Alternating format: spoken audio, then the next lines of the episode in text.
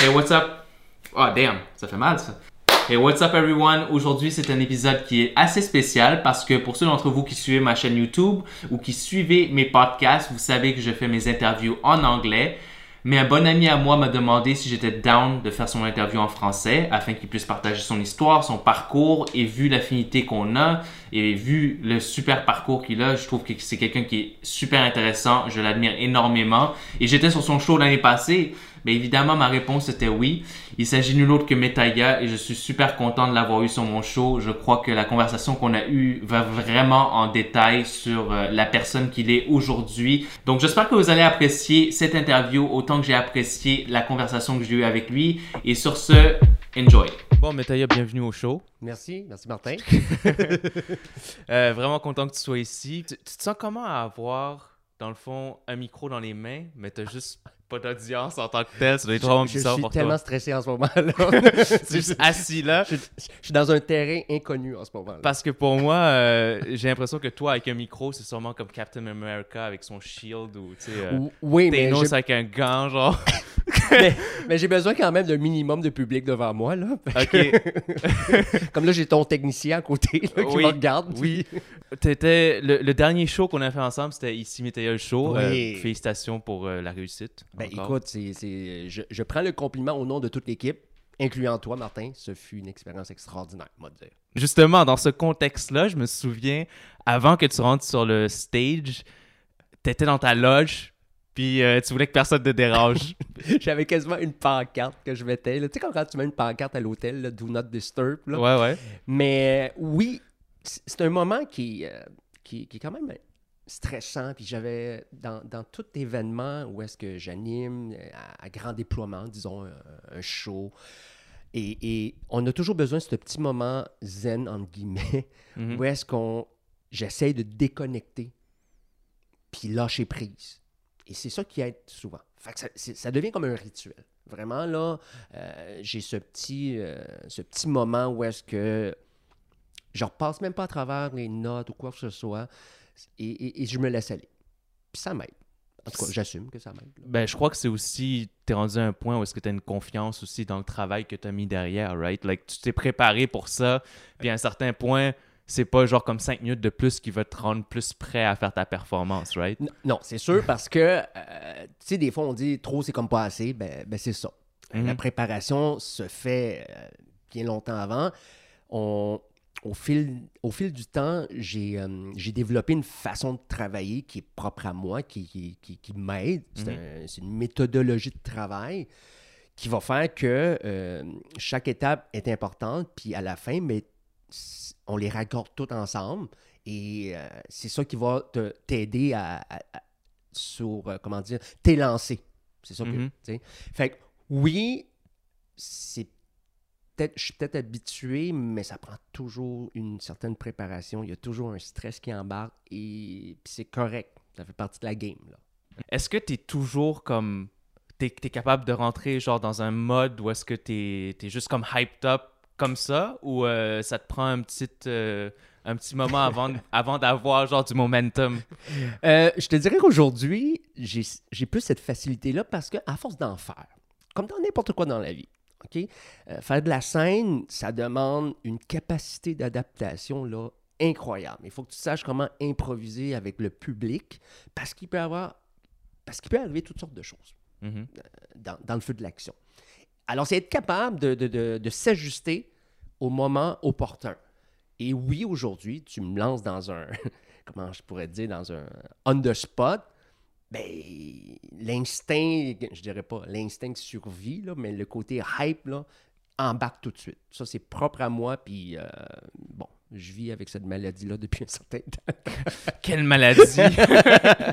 en tout cas, c'est mieux, c'est mieux que tu freeze on stage.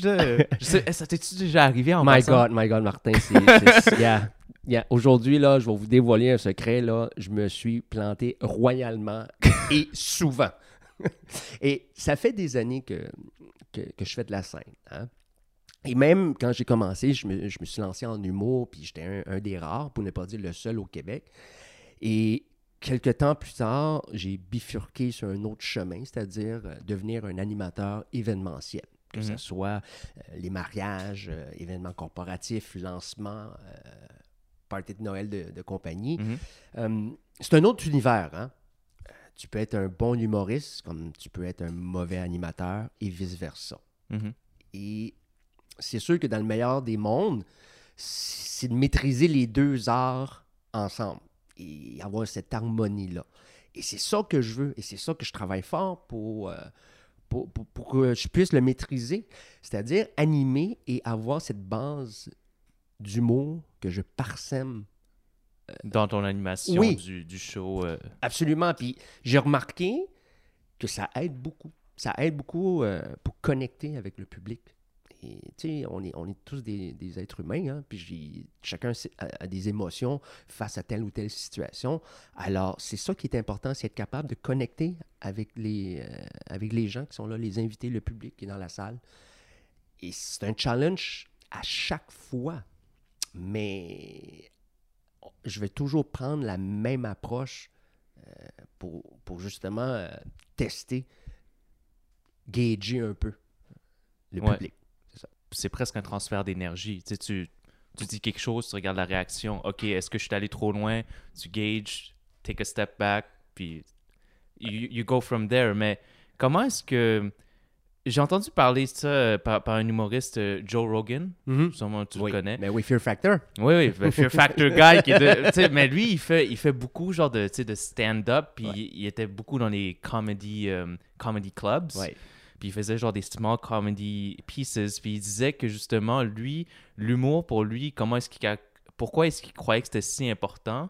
C'est que dans une société, l'humour, ça sert à, à toucher sur des sujets qui sont un peu comme, tabous, ou des sujets qui, a- qui un peu genre de, de comment dire, un, un- De barrière. de barrière, Ouais, mais d'une ouais. façon qui est drôle. Comme ça, ça rend, ça amène les gens à y penser d'une façon différente. Ben, ça amène ça et en plus, ça désamorce. Ça Ouais. désamorce le, le- le- le sujet en tant que tel. Alors, ça vient chercher tout le monde parce que, Même si t'es pas d'accord avec non, ce que, ce que l'humoriste a dit, le fait que tu ri de ça, ça va te faire repenser ce que toi tu. ça, ça crée un lien, ça Ouais. crée euh, une, comment dire, il y a, y y une connexion qui se fait euh, face au public à l'égard du sujet qu'on veut traiter. Ouais. Alors, l'humour est un, est un moteur qui aide beaucoup dans l'échange. Et, Mhm. et ça, et ça c'est important au fil des années. Pour moi, c'était important. Cet, échan- cet échan- échange, excuse-moi, cet échange-là avec les gens, Mhm. c'est important. Et j'ai remarqué que à travers l'humour, c'est plus facile. C'est plus facile à amorcer une conversation, amorcer des échanges et se, se partager les idées, les points de vue. Comment est-ce que tu as fait la décision de rentrer en humour? C'est quoi qui t'a fait. euh, C'est quoi, qui t'a fait triper quand t'étais c'est- années d'avant? C'est que c'est c'est presque cliché, mais c'était sur un, un, dare. euh, un, un collègue de travail à l'époque qui m'a dit T'es pas game. Puis j'ai dit Ben, t'as raison. mais euh, tu sais quoi, je, je vais toujours m'en souvenir. J'avais un collègue, un ami qui travaillait avec moi, Ron Anderson, et euh, il s'est lancé en humour, comme ça, on the spot. Et à l'époque, il y avait beaucoup de, de comedy clubs à travers la province de Québec, des bars, par-ci, par-là, en région. Et à un moment donné, il, il est venu me voir et il dit Écoute, euh, je vais, j'ai une prestation au Bourbon dans le Nord à Saint-Sauveur. Mhm. Et à l'époque, il y avait des soirées d'humour. Alors, il m'a invité d'y aller. Alors, c'est sûr que quand euh, tes amis, ta famille qui, qui, qui, qui ont un spectacle, un show, tu vas aller les encourager. Puis, puis ça allait de soi. Alors, j'y ai été. Et je te dirais que c'était pour moi la première fois que j'assistais à un spectacle d'humour live. Mhm. J'a- J'adore l'humour, mais c'était juste à la télévision. Tu je veux Tu dire, ressens pas la même chose que quand t'es dans un crowd. Absolument pas. Fait que pour moi, c'était une expérience, euh, une une première expérience ultime. Là. Fait que j'arrive euh, au Bourbon et Ron ouvrait le spectacle et il- faisait un, un 10 minutes. Là. Et lui, c'était le, le opening act. sais. Mhm. Et j'étais impressionné. J'étais impressionné parce que, d'une part, c'est un ami proche, c'est un collègue de travail, puis wow, il y a du skills. Puis c'est- c'est- c'est- il a réussi à nous faire rire, puis Puis j'ai j'ai vu ça live, là. Puis après ça, le- le- le- le- l'humoriste, le, featuring, il est arrivé, puis il a fait son une heure de matériel. On a ri, écoute, j'étais à quatre pattes à terre, puis c'était comme, wow, c'était magique ce que j'ai vécu, là. Mhm. Fait qu'en sortant de là, je me suis dit, j'ai dit, euh, j'ai dit à ma femme, j'ai dit, euh, me semble que j'écrirais un sketch à Ron, puis que ça serait cool. Je suis capable. Fait que je me suis mis à écrire euh, du matériel. Alors, pendant un, un certain temps, j'étais focusé sur, sur ça. Euh, je me suis inspiré, puis j'ai tout écrit un matériel qui peut-être durait 5-6 minutes. C'était été- pour Ron. C'était pour Ron. OK. J'étais allé voir Ron, puis j'ai montré ça. Il a lu ça, il a dit Waouh, c'est cool, c'est vraiment drôle. Mais le problème, c'est que si toi tu le faisais, encore, ça serait encore plus drôle. Tu dis, hein? Écoute, tu. Comment dire, je faisais une caricature des, des Asiatiques en général. Évidemment, j'allais chercher l'inspiration dans mon monde à moi. Mhm. Fait il m'a dit, ben écoute, il faudrait que ça soit toi. Ouais. Pourquoi? Il dit, ben, l'autodérision, c'est la clé de l'humour. C'est Mhm. c'est ça qui, qui fait que les gens peuvent être à l'aise de, de- rire, rire, avec ouais. toi. Alors, c'est c'est là que ça a commencé. Quand il m'a dit, écoute, c'est bien mieux que ce soit toi, Mathieu, qui le fasse. Je dis, ah ouais, qu'est-ce que je dois faire?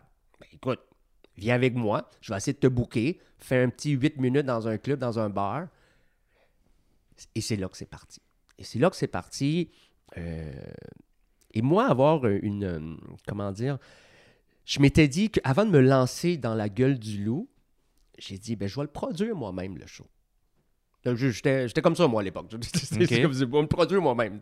Fait que j'ai dit à Ron, on va, on, on va louer une salle, on, on va, on va produire un show et on va engager un humoriste plus d'envergure qui va faire peut-être une heure de matériel. Et moi, j'ouvrirai le show, 10 Mhm. minutes, toi avec, puis on va inviter tous nos amis, toute notre famille, puis on va vendre des billets, puis ça va être ma première fois, puis tu sais. Fait que c'est là que ça a commencé, comment dire, mon, mon voyage, là, à travers ce- cet Mhm. univers-là. On a été loué le cabaret juste pour rire à l'époque. C'était à quel âge, ça? Euh, en 2003.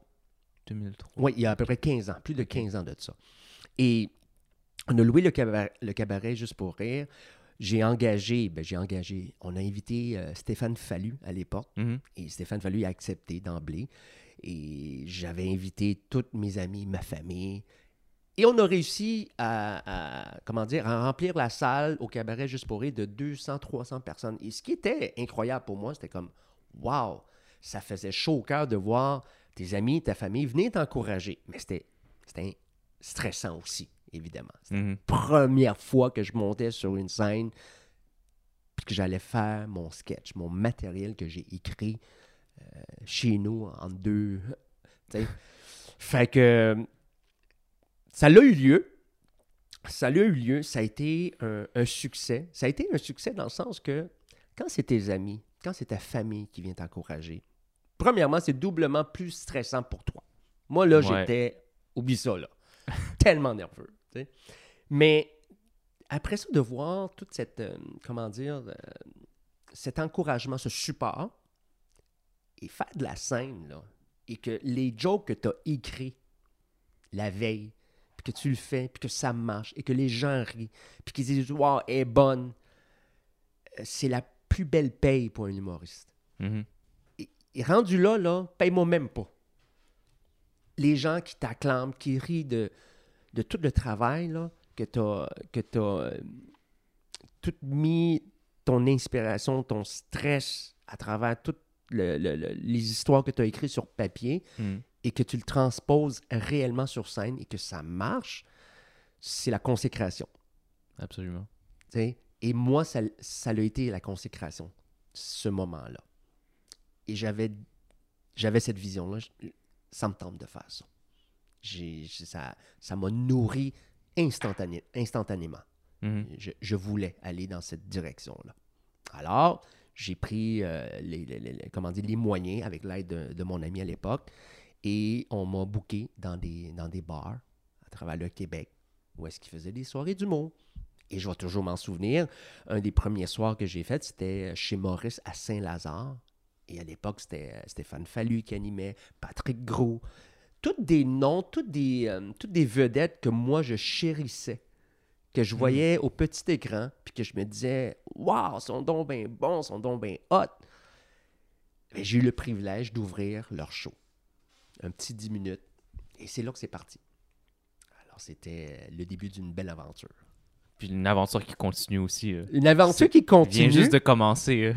une, a- une aventure qui continue plus, comment dire, on, on- les chemins se sont... Comment je pourrais dire ça?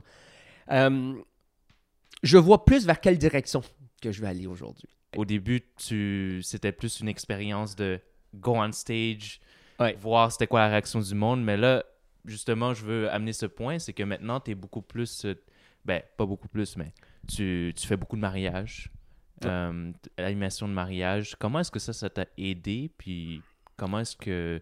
Ça, c'est une, euh, c'est une belle histoire qui a débuté euh, il y a, en 2011. Parce que, tu sais, l'humour, quand je me suis lancé là-dedans, évidemment, quand tu commences et que tu n'as pas aucun contact, euh, c'est dur. C'est dur de se vendre. Puis j'avais, euh, comment dire, je prenais l'initiative d'appeler des producteurs des, de, de spectacles puis de dire Yo, prends-moi, je suis drôle. C'était carrément ça. Fallait-tu fallait-tu que tu leur fasses rire sur le téléphone? Presque, je te jure. C'était. Hey, écoute-moi deux secondes. T'as-tu- une minute pour que je te parle? Fait que, tu sais, c'est l'histoire d'un gars, tu sais. Fait que- Puis- Ex- ex- Exact. Puis souvent, c'est- on me hang up. Mais c'est comme ça. C'était c'était comme ça à l'époque. On n'avait c'est pas toi- les... mi- On c'est avait toi- pas... C'est toi qui as commencé les prank calls là, pour les orders Oui, chinois, right? Mais tu sais, à l'époque, on n'avait pas les médias sociaux. Fait que, tu sais, je veux dire, c'était vraiment du live. Ouais. One-on-one. Et de fil en aiguille, ben dans le milieu, ça se parlait. Ça se parlait parce que c'est quand même un milieu euh, restreint. Le milieu de l'humour euh, de bar, underground. Puis t'as autant des, des humoristes de la relève, autant des gros noms Mhm. qui viennent tester leur matériel à travers les bars du Québec. Et, et c'est tant mieux, c'est une belle école. C'est ça le terrain. Et euh, je, souven- je me souviens, la première année qu'on m'a donné cette consécration-là, en 2005, j'ai eu mon premier gala au Grand Rire de Québec. euh, gala télévisé. Mhm. J'étais, wow, c'était une consécration pour moi. Il fallait passer à travers des étapes d'audition.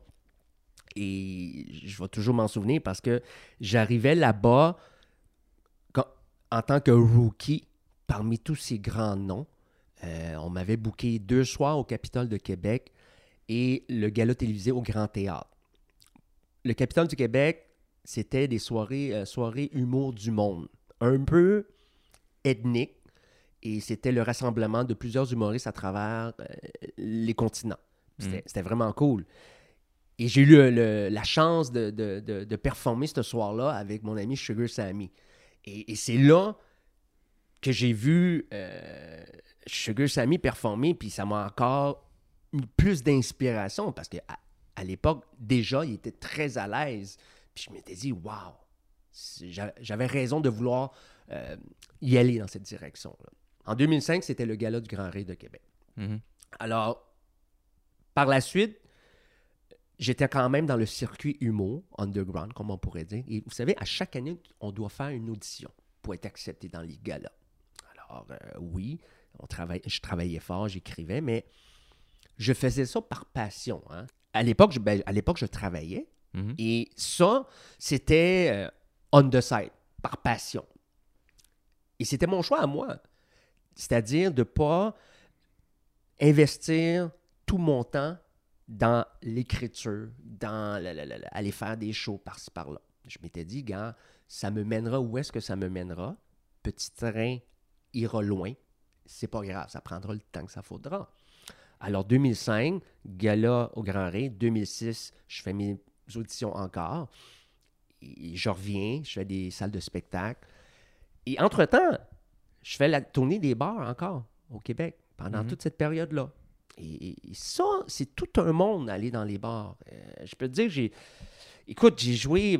OK, allez, euh, dans ces années-là, on avait le Saint-Lazare, à Saint-Lazare, chez Maurice. On allait euh, jouer euh, dans le Nord Bourbon. Oui, on allait dans le bas du fleuve. C'est tous des coins qui ont peut-être jamais vu des Asiatiques, même, quand j'étais joué. Mais pour moi, c'était une des belles découvertes, là. Et en 2007, je vais dire que ça, ça l'a... euh, c'est là que ça s'est, comment dire... C'était un turning point? C'était le turning point. C'était le turning point. Je m'en allais faire les auditions au Grand Rire de Québec, encore une fois, et je reçois un appel. Et l'appel, je dis Allô, il dit Salut, salut Mataya, c'est Rachid Badouri, comment tu vas? Mhm. Je dis Hey, salut Rachid, parce que je le connaissais déjà avant l'humour, mais on s'était pas revu depuis, depuis tant d'années. Alors il me dit euh, Yo, ça va le gros? Je dis Ouais, ça va, what's up? J'étais comme Wow, that's nice. tu sais. Fait qu'il me dit Écoute, je prendrai pas euh, beaucoup de ton temps, mais j'ai quelque chose à, te proposer. J'ai dit Ok, j'écoute. Il dit Écoute, euh, cette année, je vais lancer mon premier one-man show, mon premier spectacle, Arrête ton cinéma. Mais en même temps, pour le festival Juste pour rire, je vais lancer le premier spectacle multi-ethnique qui va rassembler plusieurs humoristes euh, de différentes communautés, dont Sugar Sammy, il y avait Alain Nadro. Euh, puis il m'a dit J'aimerais ça t'avoir. Je veux la version asiatique. Que j'ai dit OK, tu veux la subvention, toi? C'est ça.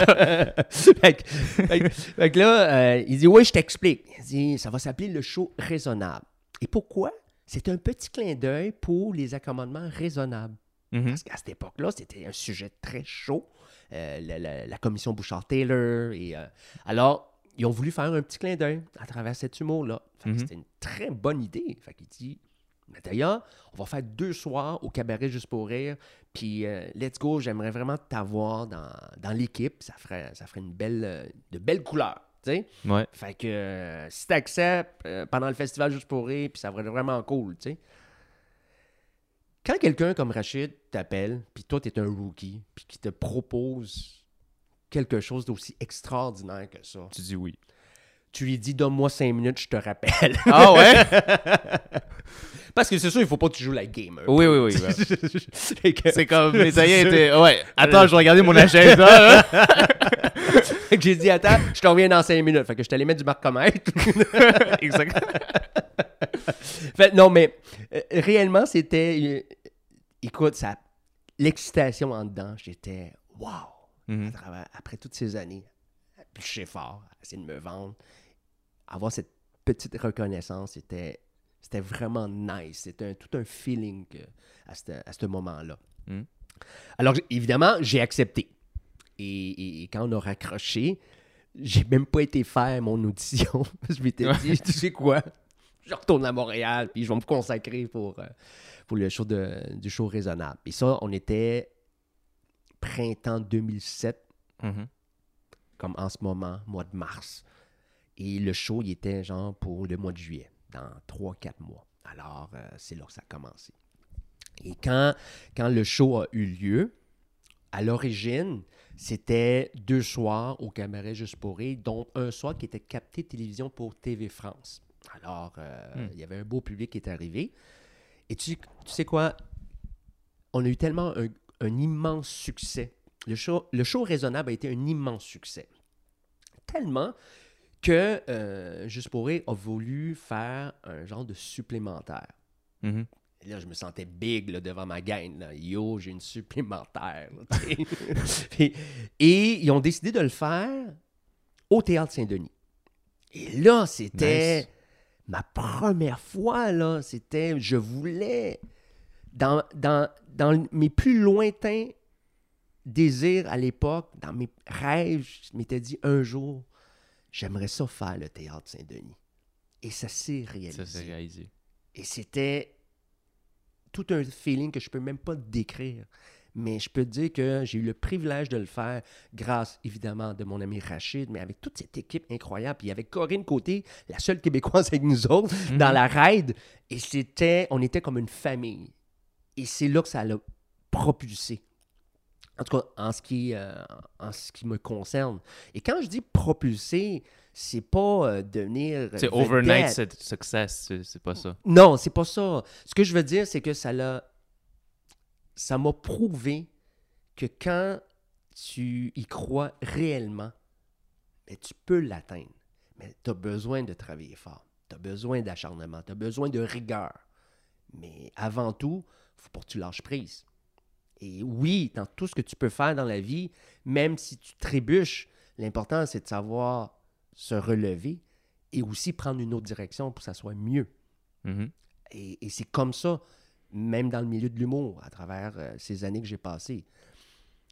J'ai j'ai pas été en profondeur dans cette industrie-là parce que j'ai pas consacré tout mon temps, mais le peu que j'ai goûté, ça a été, euh, ça a été fructifiant dans mon apprentissage de la vie. Oui, c'est peut-être profond ce que je dis, mais ça, ça a pris toute une autre dimension. Alors, après le, le spectacle en 2007, euh, tant mieux, Rachid m'avait pris sous ses ailes un peu à travers ses spectacles. Mhm. J'ai eu ce privilège-là. Et c'était tout un privilège quand même, parce que Fait que t'ouvrais pour ces shows et. de temps en temps, Ouais. de temps en temps, ou même c'était vers la fin comme invité surprise, Ouais, cool. euh, il, il voulait m'aider Mhm. pour que je puisse euh, performer, oui, mais que le public québécois en général, le grand public, me découvre. Et la chance que j'ai eue, c'était surtout de pouvoir performer à travers des belles salles de spectacle. Des grandes salles, que ce soit le Théâtre Saint-Denis à l'époque, euh, le- l'Étoile d'Istrande, ou même les petits théâtres en région, euh, que ce soit à Terrebonne, que ce soit à Sainte-Thérèse. Mais tous, toutes ces places-là, ben, j'ai eu ce privilège de les, euh, de, de les visiter et de performer là. Et pour moi, c'était what an achievement à ce Mhm. moment-là.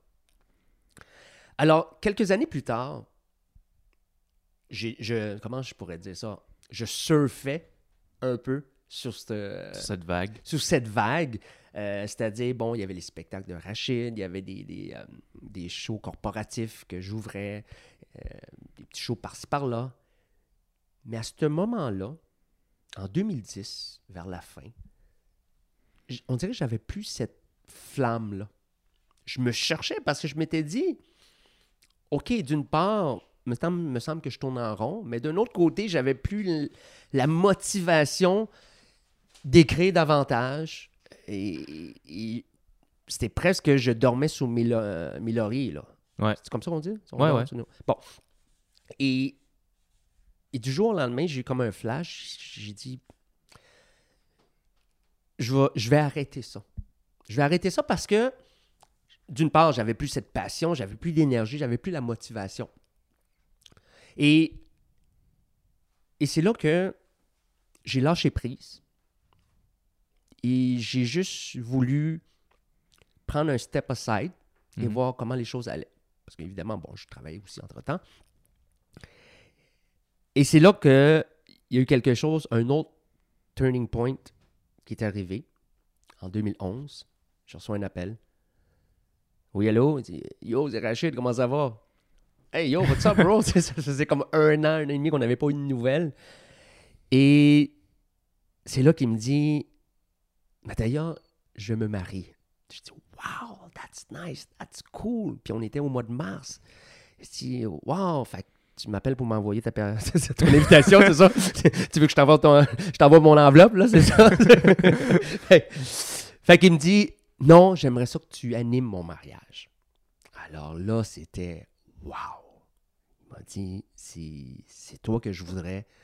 Et peux-tu me faire ce- ce- cet honneur, ce privilège? C'est quand même quelque chose. Je savais pas que ta relation avec Rachid, c'était, ça, ça s'est développé comme ça. Mais. C'était une belle relation et je peux dire que la personne que vous connaissez sur scène ou à la télévision, c'est carrément la même personne. C'est une personne qui est totalement... euh, elle, est- elle a une approche humaine, euh, généreuse de sa Mhm. personnalité, de son temps.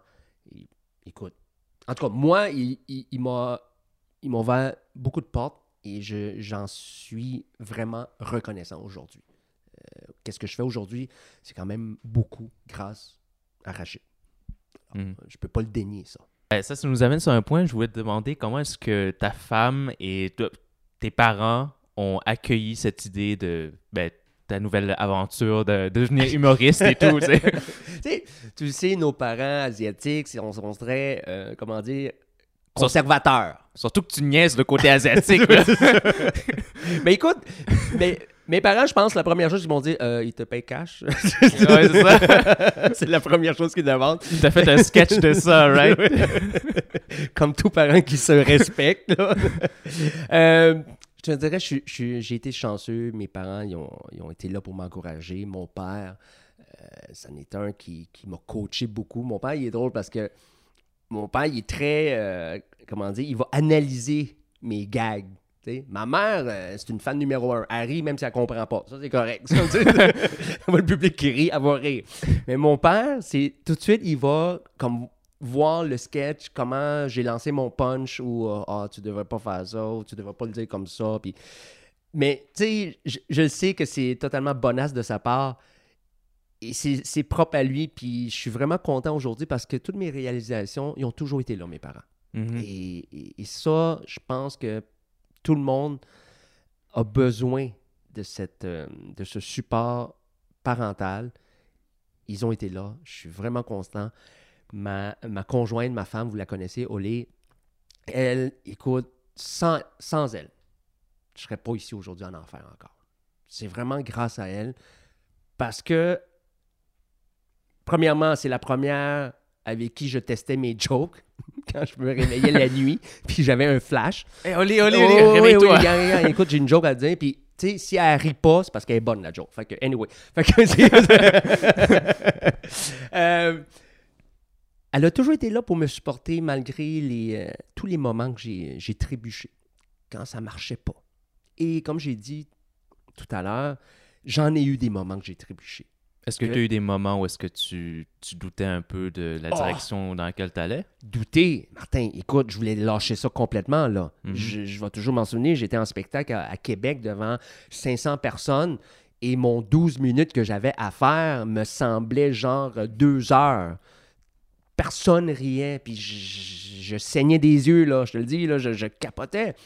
Et en revenant, je peux-tu te dire que le trajet Québec-Montréal, il est long, là? C'est, Ouais. quand, tu, quand tu t'es planté, là, et je me souviens, je l'ai appelé, puis j'ai dit, tu sais quoi, je vais tout lâcher, puis ben papa, puis c'est pas fait pour moi, ils sont vraiment meilleurs que moi, je suis vraiment pourri.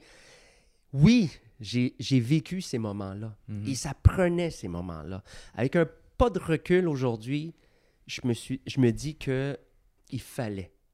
Il fallait parce que, comme dans la vie en général, ça, ça, ça- ça te sert de leçon.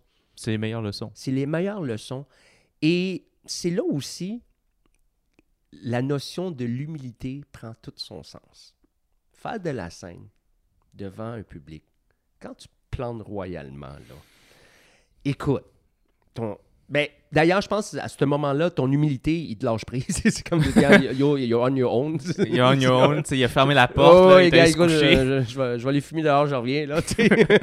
Mais, écoute, aujourd'hui, j'y pense, puis je me dis, waouh, une chance que c'est arrivé, ça. Mhm. Parce que dans n'importe quoi, quand tu crées, quand tu fais quelque chose, quand tu montes, tu montes, tu montes, et que tu n'as jamais connu de failure, jamais tu vas réaliser à quel point c'est fragile. Ouais. Et, et- et c'est ça que je l'ai réalisé. Et aujourd'hui, j'en suis vraiment reconnaissant de pouvoir en faire encore, surtout de la scène, différemment, mais peut-être mieux. C'est la façon que je le réalise aujourd'hui.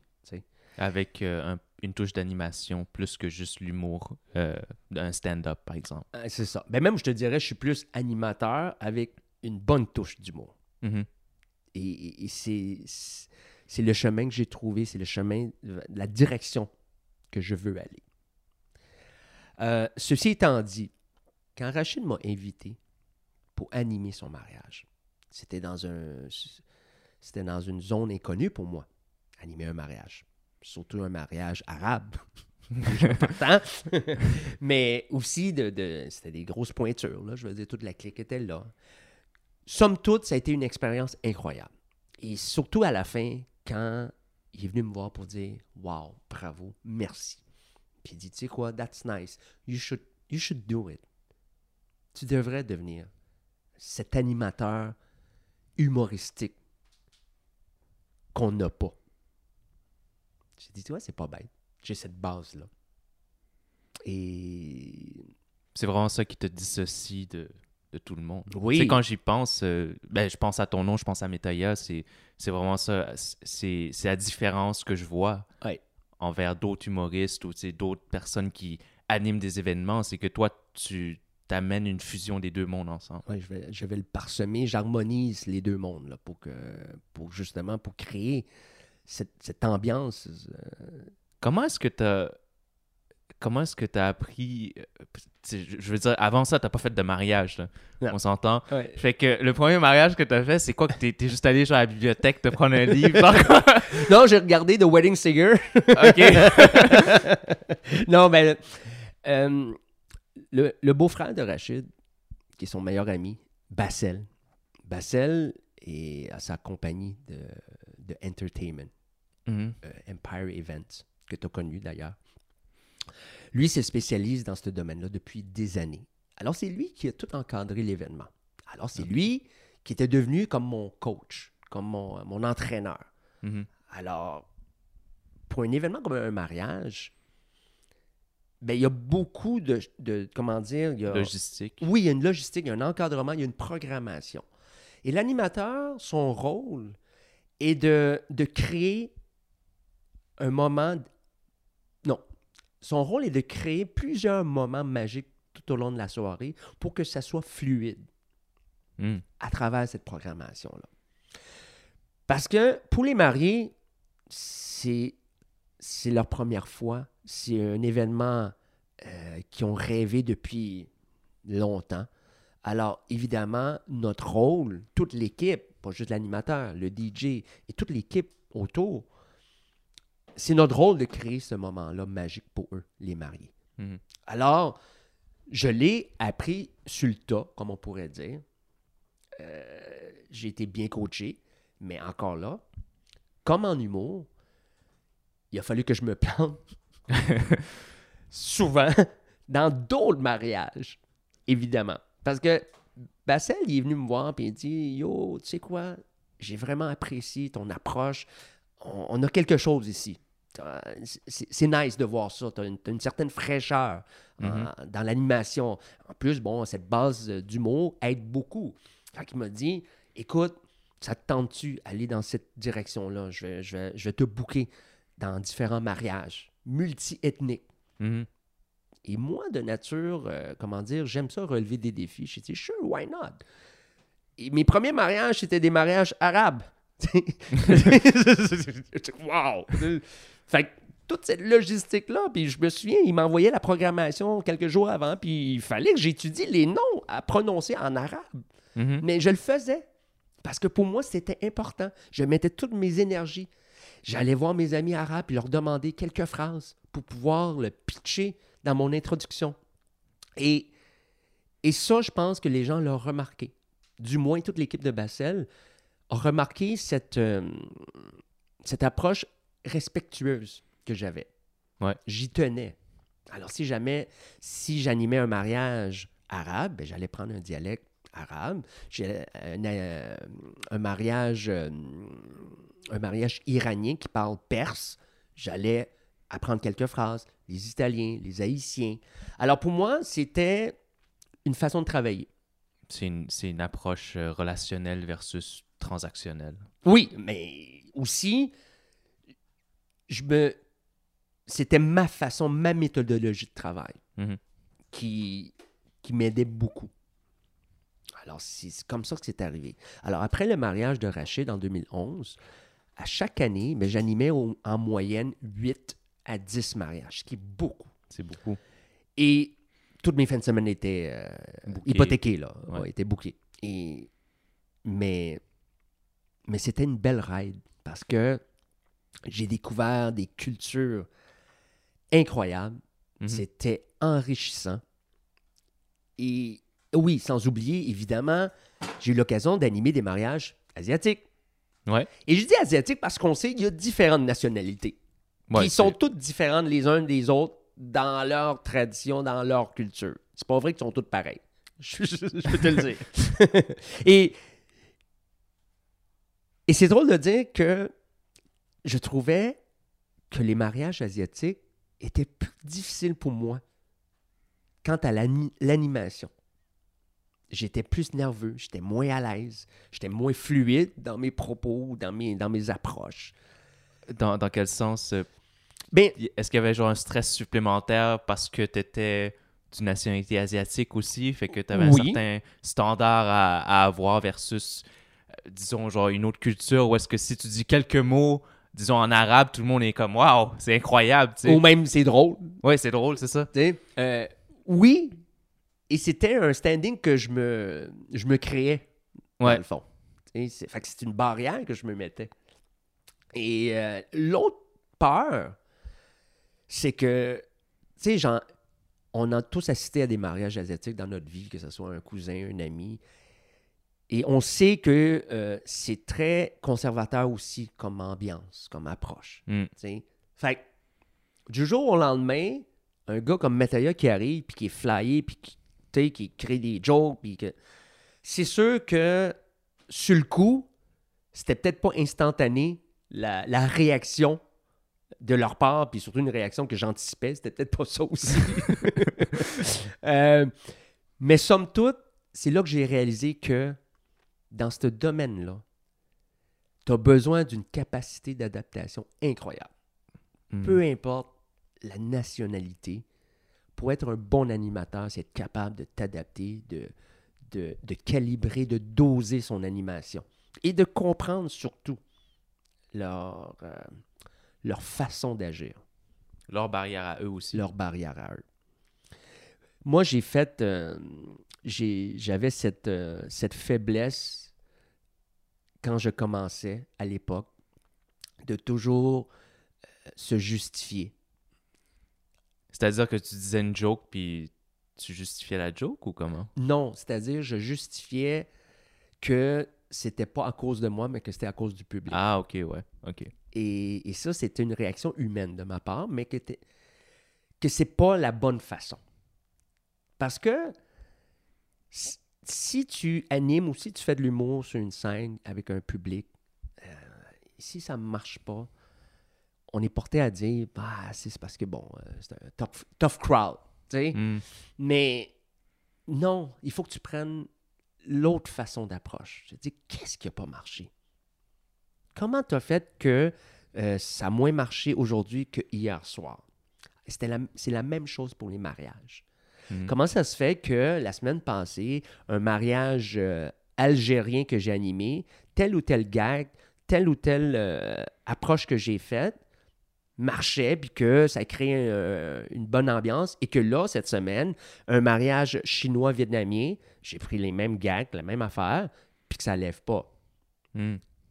Et c'est sûr qu'il y a une barrière culturelle, mais Tu devrais pas utiliser ça comme une excuse pour Mm. ne pas performer. non, il faut que tu l'utilises justement pour te pousser ailleurs, puis explorer d'autres avenues. Et c'est comme ça que je l'ai dévelop- que je l'ai développé au, au fil du temps. Alors, aujourd'hui, avec toute cette feuille de route-là en animation, euh, ben, quand tu me dis que, écoute, tu vas avoir un mariage euh, cet été qui va avoir chinois-vietnamien, ben, tout de suite, je vais pouvoir m'adapter Mhm. plus facilement. Ça, ça veut dire, c'est par expérience, La répétition. la répétition. Parce que je me suis planté au début. fait que je pense que dans, dans tout ce qu'on fait dans la vie, on a besoin de, comment dire, de, de ne pas avoir peur de, de, se planter. faire, de se planter surtout. Et mettez-vous les, les- les barrières moins hautes, step by step. Parce qu'il y en a souvent qui disent vise haut. Mais si tu n'as pas les, les steps qui vont aller jusqu'en haut, tu ne pourras pas l'atteindre non plus. Ouais, ben tu sais, c'est. Euh, C'est, pour moi, un exemple classique, c'est comme quelqu'un qui fait pas 100 000 par année, mais qui pense déjà à faire 1 million. Exactement. C'est comme, la même pense, chose. pense donc à faire 100 000 avant, tu sais. Puis, puis c'est concret, c'est réel sur le terrain, ça.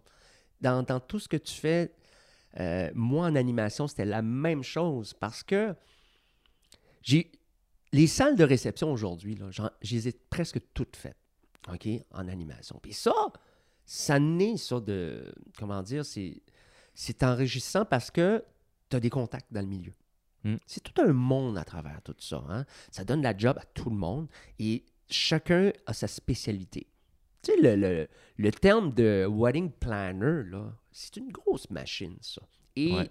ça inclut beaucoup de choses. Et chacun a son intérêt. Alors, chacun euh, se déploie au maximum pour mieux faire parce que it's a business. C'est pas pour rien qu'on a des salons de mariés euh, deux, trois fois par année qui se tient.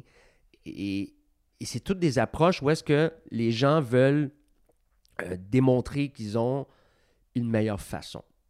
OK? Et on veut que quand les mariés bookent telle ou telle équipe, qu'ils se sentent à l'aise avec cette équipe-là. Alors, ma job est que je te mette à l'aise dans ta soirée de mariage. Ça, c'est un, uni- un univers que j'ai appris avec le temps. Alors, ça, c'était le volet animation. Comment est-ce que. Parce que j'imagine que quand tu passais du temps avec Rachid et, et tous les autres gars et, Oui. et femmes aussi, euh, en tant que humoriste, est-ce que tu avais un moyen d'avoir du feedback qui était réel? Est-ce qu'il te le disait genre dans la face si jamais il trouvait qu'une certaine joke était pas bonne dans ton delivery ou ta tonalité? Puis comment est-ce que tu dealais avec ça en tant que rookie dans ce temps-là? Quand, quand tu commences, des fois, tu as cette, euh, t'as cette mauvaise manie de ne pas faire face à la réalité. Mhm. tu voulais pas savoir si ta joke était pas bonne et le pourquoi surtout. et je te dirais, ceux qui viennent te le dire, ben je l'ai. Comment je pourrais dire? Ceux qui viennent te le dire, là, ben c'est vraiment ceux que tu dois écouter, by the way. Ouais. Parce que c'est pas tout le monde qui va te le dire. Alors, quand ils venaient te le dire, avec le temps, tu apprends à, à décortiquer ça. Puis tu apprends à le prendre comme une leçon. Mhm. Alors, c'était difficile de prendre. On appelle ça des critiques constructives. Et c'est réellement ça. hein. Quand Ouais. les gens viennent te dire, tu sais, le gars que tu as fait, là, hum, ou le gars que tu as fait, me semble que je le ferais autrement. Ouais. Alors, Puis c'est aussi te dis- dissocier de ton ego pour actually prendre la critique puis l'implémenter dans, dans ta façon de faire, tu sais. ça, je te dirais, c'est presque le- le- le- la recette. L'alter ego, dans ce monde-là, il faut que tu essaies de le contenir, mettons, pour, pour passer à travers. Mm. Et avec le temps, thank God, j'ai réussi un- à, comment dire, à, à être réceptif Mhm. aux critiques constructives et, à- et de profiter de, de ces commentaires pour pouvoir faire mieux. Et je te dirais que je vais toujours apprendre, tout le temps, parce que chaque événement est différent les uns des autres, chaque public est différent à chaque soir, que ce soit en spectacle ou en animation de mariage ou de party de Noël. tu sais. Fait que, euh, voilà. Comment est-ce que tu travailles sur ton matériel? Mais aujourd'hui, moi, ce que je voulais en animant ces événements-là, c'est de performer mon skills d'improvisateur. C'était ma faiblesse, ça. C'était ma faiblesse de pouvoir se retourner sur un dissous puis être capable de m'adapter à l'imprévu euh, qui a lieu à ce moment-là. Et à force de faire ces animations-là, ça m'a permis d'accentuer mon skills d'improvisateur. Mhm. Alors, pour répondre à ta question, je me donne certaines, euh, comment dire, des, des- une, une certaine base quand j'anime un événement, c'est-à-dire des thèmes que je vais aborder. Et pour le reste, je vais m'adapter au public et improviser. La clé, c'est avoir un bon timing Mm. quand tu animes, parce que ça, c'était la base en humour. Quand tu pitches une joke, ton punch doit être bien timé. Ouais. Sinon, elle tombe à plat. Alors, ça, c'était. euh, J'étais à cette école-là. Alors, je l'ai gardé, cette, cette cette façon d'approche-là. Alors, en animation, c'est la même chose. Fait tu- que- Euh, désolé de Ouais. t'interrompre, mais dans ce temps-là, où est-ce que tu faisais de l'humour? Comment est-ce que tu, tu travaillais ton matériel? Est-ce que ça devenait, l'inspiration te venait en écoutant d'autres humoristes ou... On s'inspire souvent de, notre vie de tous les jours, évidemment. J'ai euh, j'ai fait de l'erreur à l'époque, dans les débuts, de vouloir faire comme les autres. J'avais cette fascination sur les humoristes, les vedettes, de vouloir faire comme eux autres. Et, et ça, c'est à ne pas faire. Parce que tu n'as pas ton identité dans ce temps-là. Hmm. Et, et- et dans les débuts, j'ai pris souvent cette approche-là, c'est-à-dire, oh, je vais prendre un petit peu de tout de chacun, leur approche, leur façon de dire, des jokes, des gags. Et, et du jour au lendemain, il y a quelqu'un qui m'avait dit, puis je me souviens plus c'était qui, ils m'ont dit, on veut connaître le vrai Mataya. On ne le connaît pas encore. On ne sait pas c'est qui réellement. Parce que moi, je me suis fait connaître en, en- en faisant des gags sur. En, en faisant une caricature des Asiatiques. Fait que j'étais comme l'humoriste asiatique, mais je n'étais pas Metaya. Hmm. Et quand j'ai réalisé ça, je m'étais dit, waouh, il y a. Comment dire, il y a, il y a une richesse dans, ma- dans mon histoire aussi que je peux raconter, que je peux tourner ça en humour. Et, et c'est à partir de ce moment-là que je puisais mon inspiration dans ma vie de tous les jours. Et ça peut être des choses banales, comme faire des œufs ou des toasts, comme faire cuire du riz, comme, tu sais, Mhm. et c'est, et c'est toutes des choses que les gens en général, euh, comment, comment qu'on dit ça, euh, des reliable. Euh, Euh, euh, qui, qui, qui peuvent se... ils s'identifient. relatable. relatable. Ils s'identifient Mhm. à, à ces, à ces moments-là. Euh, et c'est, cette façon-là qu'on doit prendre. Cette façon-là que j'ai pris. Voilà. Puis euh, c'est une source d'inspiration continue parce que ça vient de ta vie. Tu n'as pas besoin de... C'est ça la beauté de la chose. Hmm. Quand c'est, toi-même. Avant de faire une performance, avant d'aller sur un événement, disons genre tu fais un, tu fais un, un mariage ou tu fais un show comme ici Météo show, on en parlait avant, mais est-ce que tu as une routine que tu fais tout le temps? J'ai, un rituel. Là. un rituel? Euh, je vais te dévoiler un secret que je veux que tu gardes. Je veux que... Parfait, on va couper ça. Mais euh, je, je sais que les, ton auditoire, ils vont l'écouter, ils vont garder le secret, là. c'est ça que je veux. Alors, entre nous, euh, mon rituel, moi, je m'enferme dans une pièce avant. Comme tu as vu au spectacle, je m'enfermais dans la loge, puis je commence à faire des push-ups. OK. J'en fais 12. Pas plus, pas moins. Et après, je prends une barre Kit Kat. OK. Et après, je décompresse. C'est niaiseux à dire. hein. Mais ce que je veux dire, c'est qu'avant un show. Je suis pas sûr si c'est une joke ou c'est vrai, genre. Comme... Tu prends une barre Kit Kat, genre. Là, c'est ça. Euh, le pire, c'est que c'est vrai. Il faut que ce soit une barre Kit Kat? Oui, il faut que ça soit une barre barre Kit Kat. S'il n'y en a pas au pays, il y a une autre barre, mais il faut que ça soit une barre de chocolat. C'est- C'est c'est drôle à dire parce que je m'étais toujours dit, le chocolat donne de l'énergie, puis que ça donne. Ça, Ça, ça- donne des super pouvoirs, ça right? donne des super pouvoirs. Pour moi, c'était comme mes stéroïdes, là. Mais c'est fou, pareil, tu quand, quand, quand j'y pense, euh, l'effet placebo, justement, tu Ouais. quand t'as un rituel comme ça, puis Ouais. moi aussi, ça m'arrive dans le sens que tu répètes quelque chose tellement souvent Ouais. que tu y crois vraiment. Si Écoute- tu le fais pas, genre, c'est la fin du monde. J'y crois me- comme, comme si c'était une, euh, une Bible, là. C'est- comme, OK, euh, faut, OK, je suis rendu à la barre Kit Kat. Il me faut la barre Kit Kat. C'est drôle parce que à chaque fois que j'allais animer un événement, il fallait absolument que je m'arrête un dépanneur m'acheter ma barre Kit Kat. fait que avec le temps, ben, je suis euh, un adepte de, de Costco en achetant en gros des barres de Ouais, c'est ça. C'est Mais- mais- Kit Kat qui s'en mais vient. ça, c'est un, rituel qui, qui est loufoque, qui est drôle. Mais ce que je veux dire, c'est qu'avant un, un événement, avant un spectacle, je suis dans ma bulle, je revise mes notes. Et comme j'ai dit tout à l'heure, je vais lâcher prise à un moment donné. Je vais penser à autre chose. Mhm. Autre chose qui est reliée à l'événement. Je vais même penser à mon lendemain.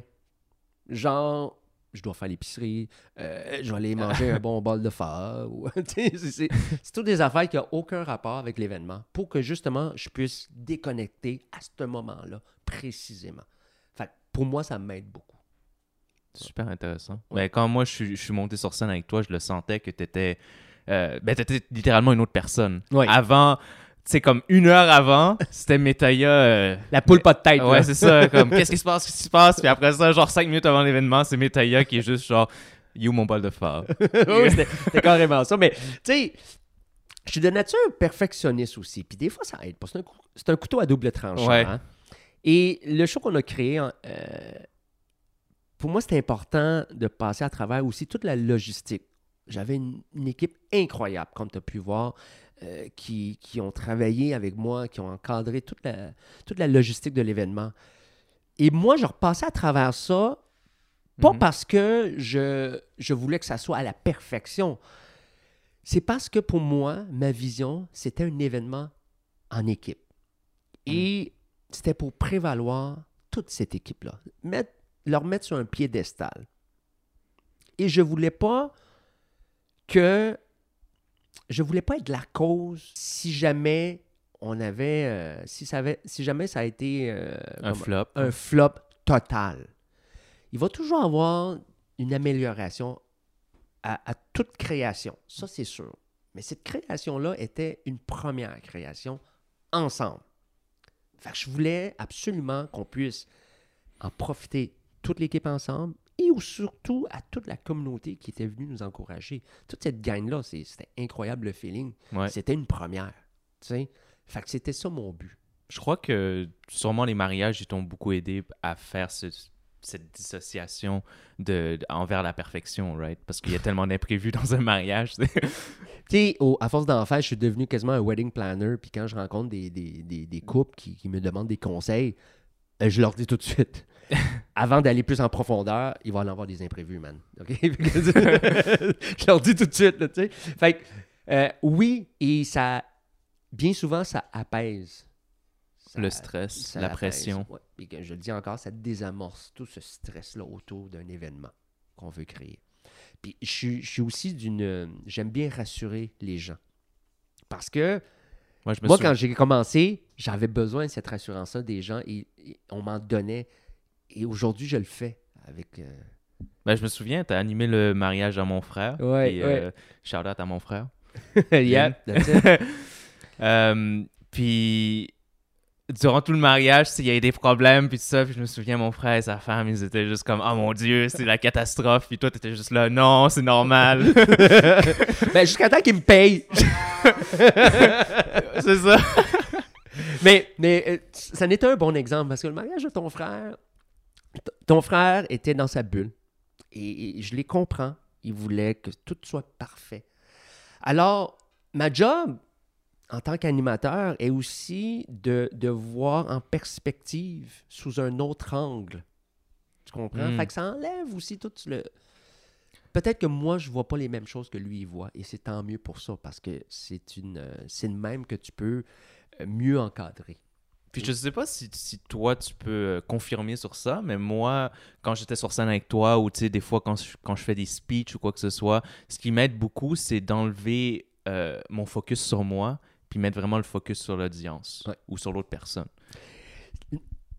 la job d'animateur, quand tu fais un genre de talk show comme ça, mon. euh, comment dire ce que je, Mon devoir était, d'une part, te mettre à l'aise sur scène et aussi euh, te guider à travers nos, nos échanges. Ouais. OK, pour que ça soit, oui, fluide, mais comme tu as dit, pour que tu aies le focus sur le public aussi. C'est ça. Pour que le public Se puisse sentent inclus. se sentent inclus, se sentent, euh, comment dire, qu'ils puissent avoir, euh, qu'ils puissent participer au- à l'échange, de le vivre en Mm. temps réel.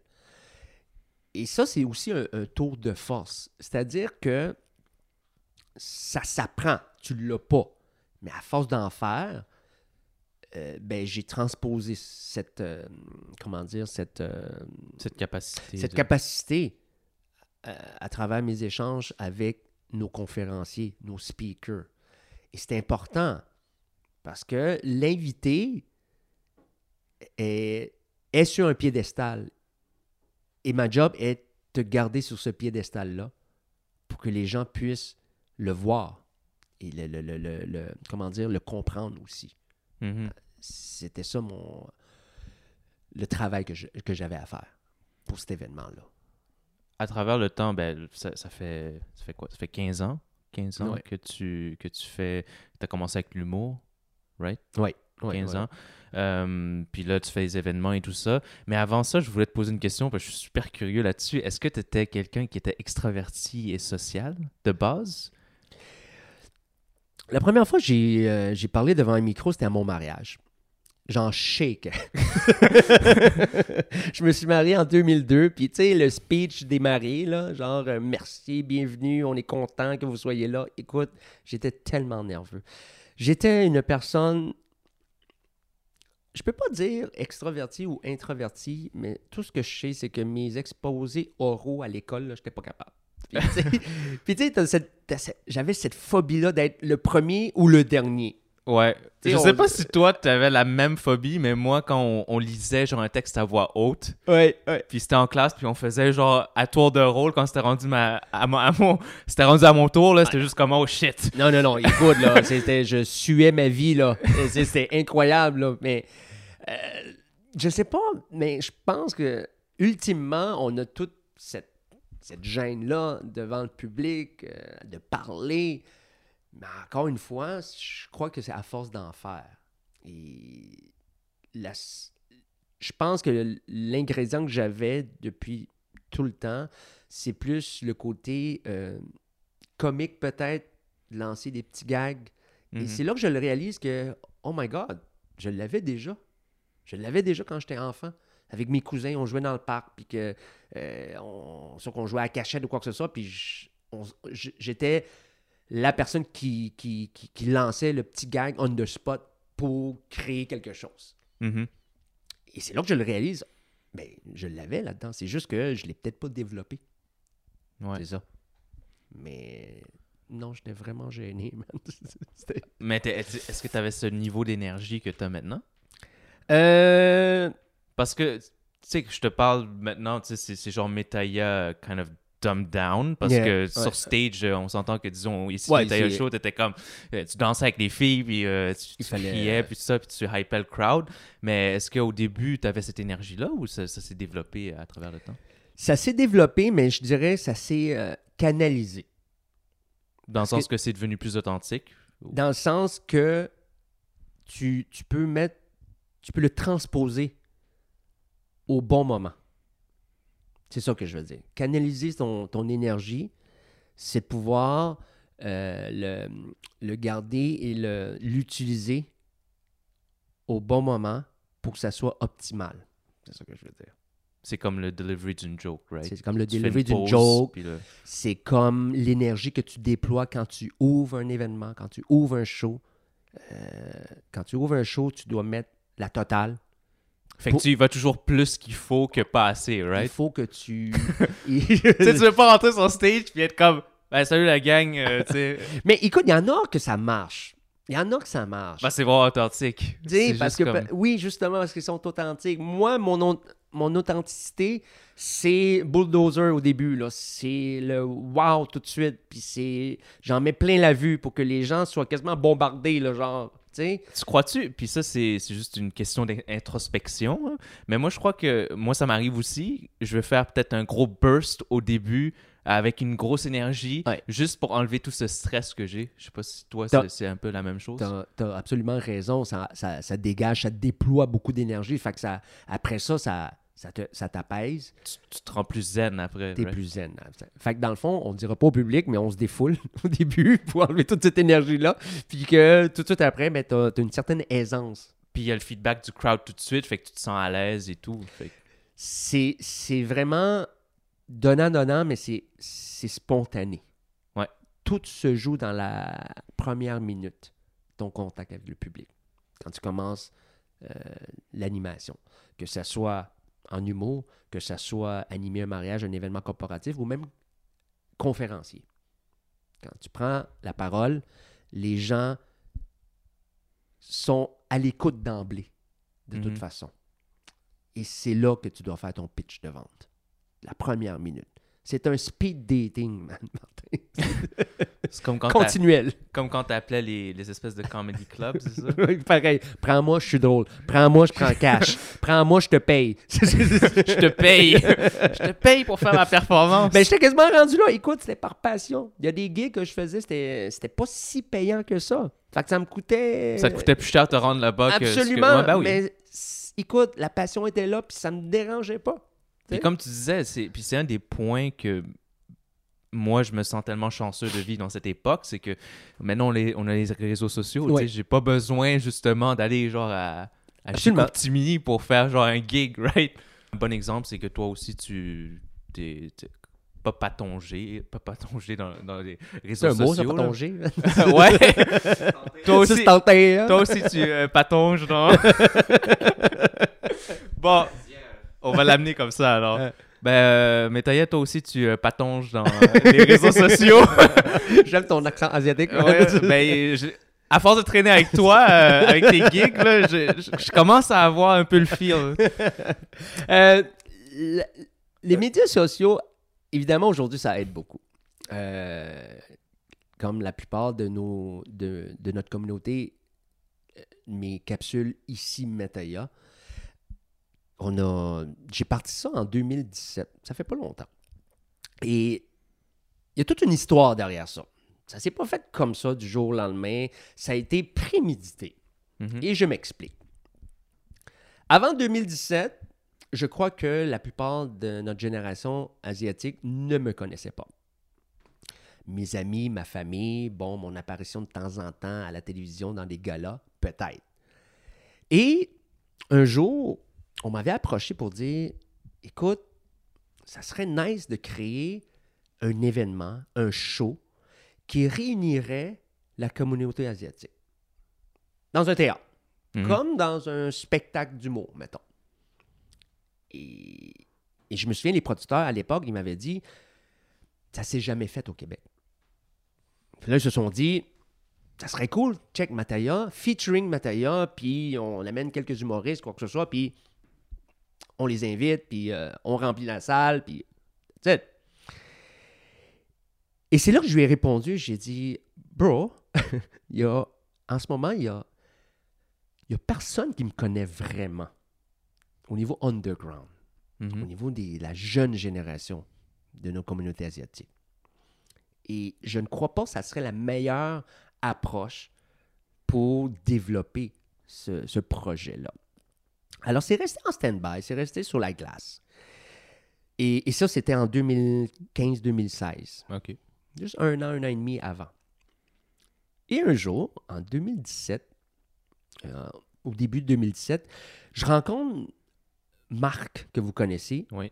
mon réalisateur, mon partner, mon ami avant tout, que lui euh, travaille dans ce domaine-là.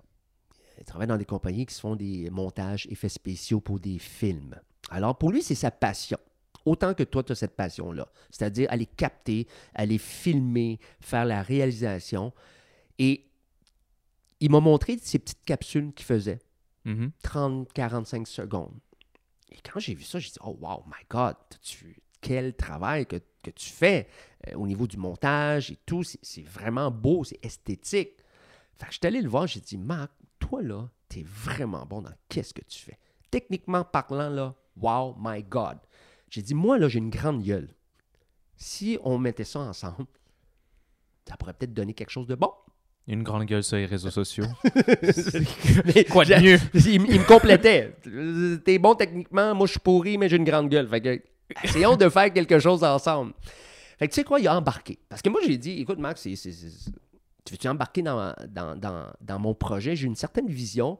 Premièrement, on va rien gagner, mais on va gagner d'une part de l'expérience, de la notoriété et de la crédibilité. Ouais. Alors, il m'a dit Oui, je t'écoute, j'embarque. C'est quoi ton plan? Alors, mon plan était de, de créer des capsules vidéo qui allaient promouvoir des restaurants asiatiques à Montréal.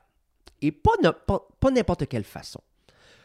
Je voulais promouvoir ces restaurants-là avec ma saveur à moi, c'est-à-dire une approche humaine et humoristique.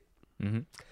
Alors, si toi, tu as un restaurant, j'allais te voir ton restaurant, Martin, puis dire, gars, oh, je je veux pas faire la promo de ton pad thai ou ton, de ton riz frit. Je veux te mettre toi à l'avant. C'est-à-dire toi, le owner ou toi, le, le chef cuisinier.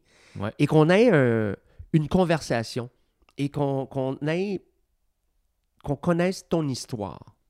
Et à travers tout ça, ben, j'allais faire quelques gags humoristiques, évidemment.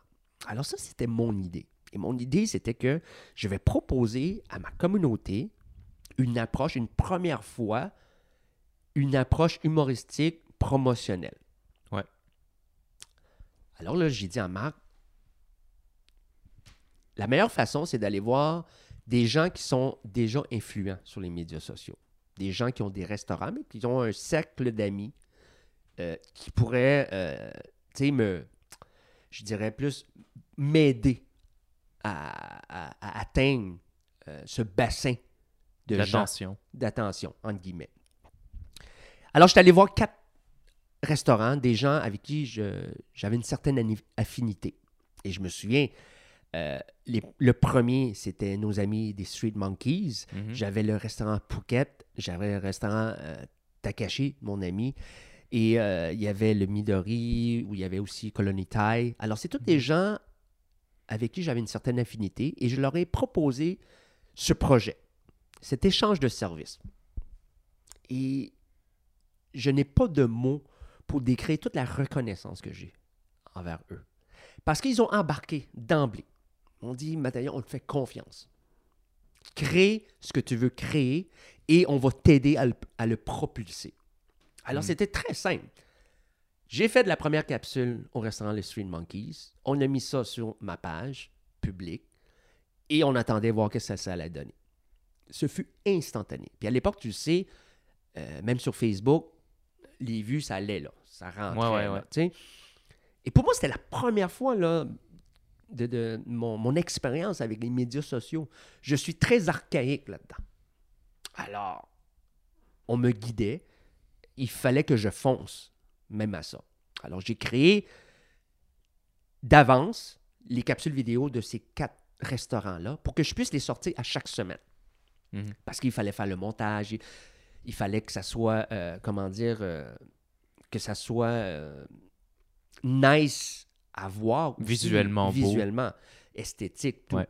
J'ai pas mon dire que dans toute chose, tu n'as jamais une deuxième chance pour bien paraître la première fois. Alors j'y tenais avant de sortir ces vidéos-là. Mm. Alors au niveau du montage, tout, on, a, on regardait les angles, même au niveau euh, musical, la, la musique qui allait avec. Alors quand Fait on que a genre, sorti... quand un cheveu, tu voyais un cheveu qui dépassait, Oh, c'était comme Marc, on clair. reprend cette Ah, scène. c'était- clair, je faisais ma diva, là. Je faisais ma diva, là. Écoute, amène-moi mon Kit Kat. 12 push-ups, let's go. Fait que c'était important pour moi, c'était une première approche. Et surtout, je voulais pas décevoir ces gens-là qui m'ont donné cette opportunité-là. confiance Cette confiance-là. Et ça a été instantané.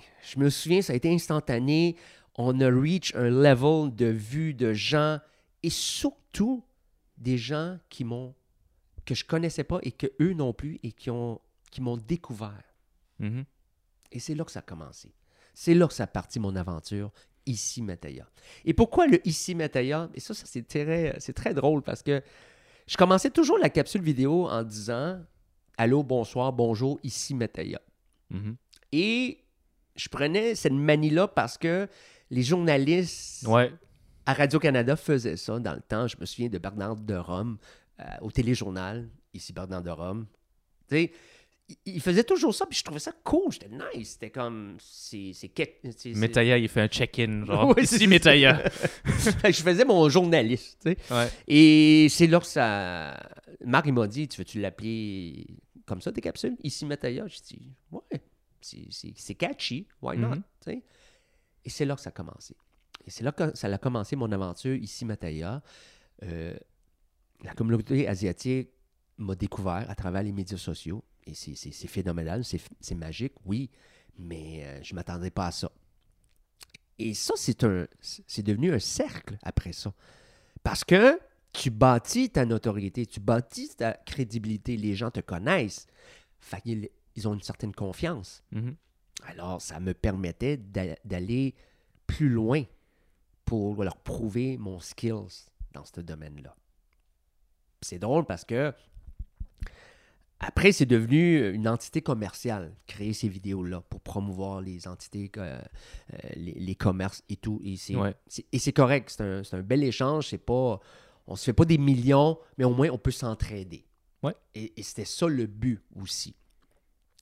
Et j'avais dit à Marc, après cette croisade, pendant presque un an, huit mois, je te dirais, on a commencé été 2017. Et quand j'ai vu que là, les gens commençaient à me connaître, les gens, euh, c'était comme, that's cool. Puis pas parce que je voulais être vedette, c'est parce qu'il y a une certaine reconnaissance de la communauté. Dire, wow, c'est cool ce que tu fais, euh, continue ton bon travail. Et ça, ça me motive. Ça Ben motive oui. à aller plus loin. Ben oui. Tu sais, c'est, je veux dire, euh, c'est des, des autant- compliments. Autant, autant que. Puis euh, c'est juste un point que moi je veux faire aussi, c'est que autant qu'on veut dire que ça soit toujours altruistique, euh, qu'on pense à l'autre personne, il faut aussi que ça nous rapporte quelque chose.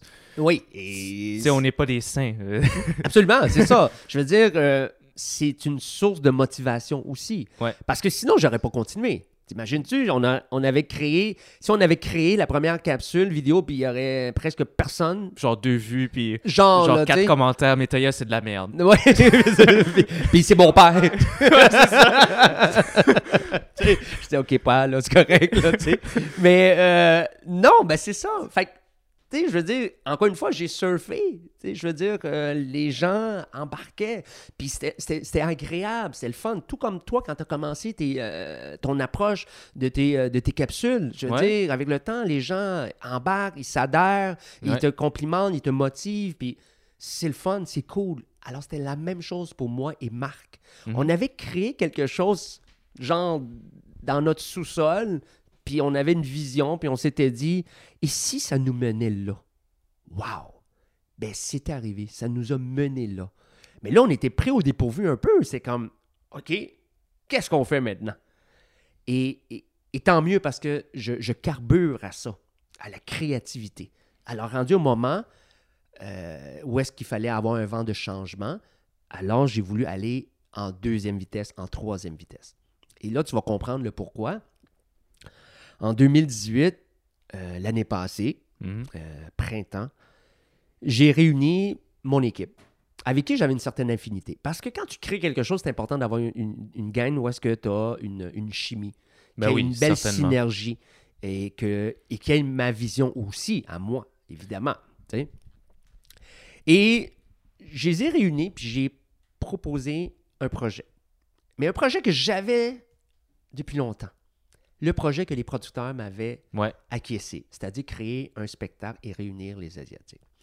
Et là, je m'étais dit qu'à ce moment-là, on était rendu au bon moment. Tout est une question de timing. Et je leur ai dit, là, les gens nous connaissent, ils me connaissent.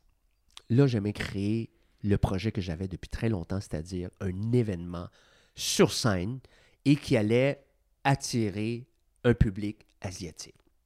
Alors, mon équipe était comme, oh, OK, bonne idée. C'est quoi ta vision? Mhm. Et c'est là que c'est là que j'ai réalisé que qu'est-ce que je voulais créer comme événement? C'était-tu un show d'humour? C'était-tu, un talk show? J'avais pas vraiment le moule euh, précis. Et c'est là que ça s'est dessiné. Parce que ma gang m'ont challengé. Ils m'ont dit, ben gars, dans quoi t'es bon? Dans quoi que t'as une aisance? Ben, j'ai dit, gars, l'animation, puis Mhm. oui, de l'humour, j'aime ça, tu sais. Elle dit, ben, pourquoi on créerait pas les deux ensemble? Puis là, je m'étais dit, yeah! Un petit peu un, un- un genre de Jimmy Fallon show, où est-ce que il devient un animateur, mais aussi il devient un intervieweur. Puis il va créer, mettre de la viande autour de façon humoristique. Alors j'ai dit OK. Et c'est là que je me suis inspiré d'un TED Talk. Puis on sait tous c'est quoi un TED Talk? Ouais. C'est-à-dire que les conférenciers viennent et ils viennent parler de leur, euh, de leur, euh, de leur profession, de leur passion, pour partager ce qu'ils ont. Et mon but était ça, de toute façon, de pouvoir partager cette connaissance qu'on a en nous autres, De la communauté asiatique. la communauté asiatique.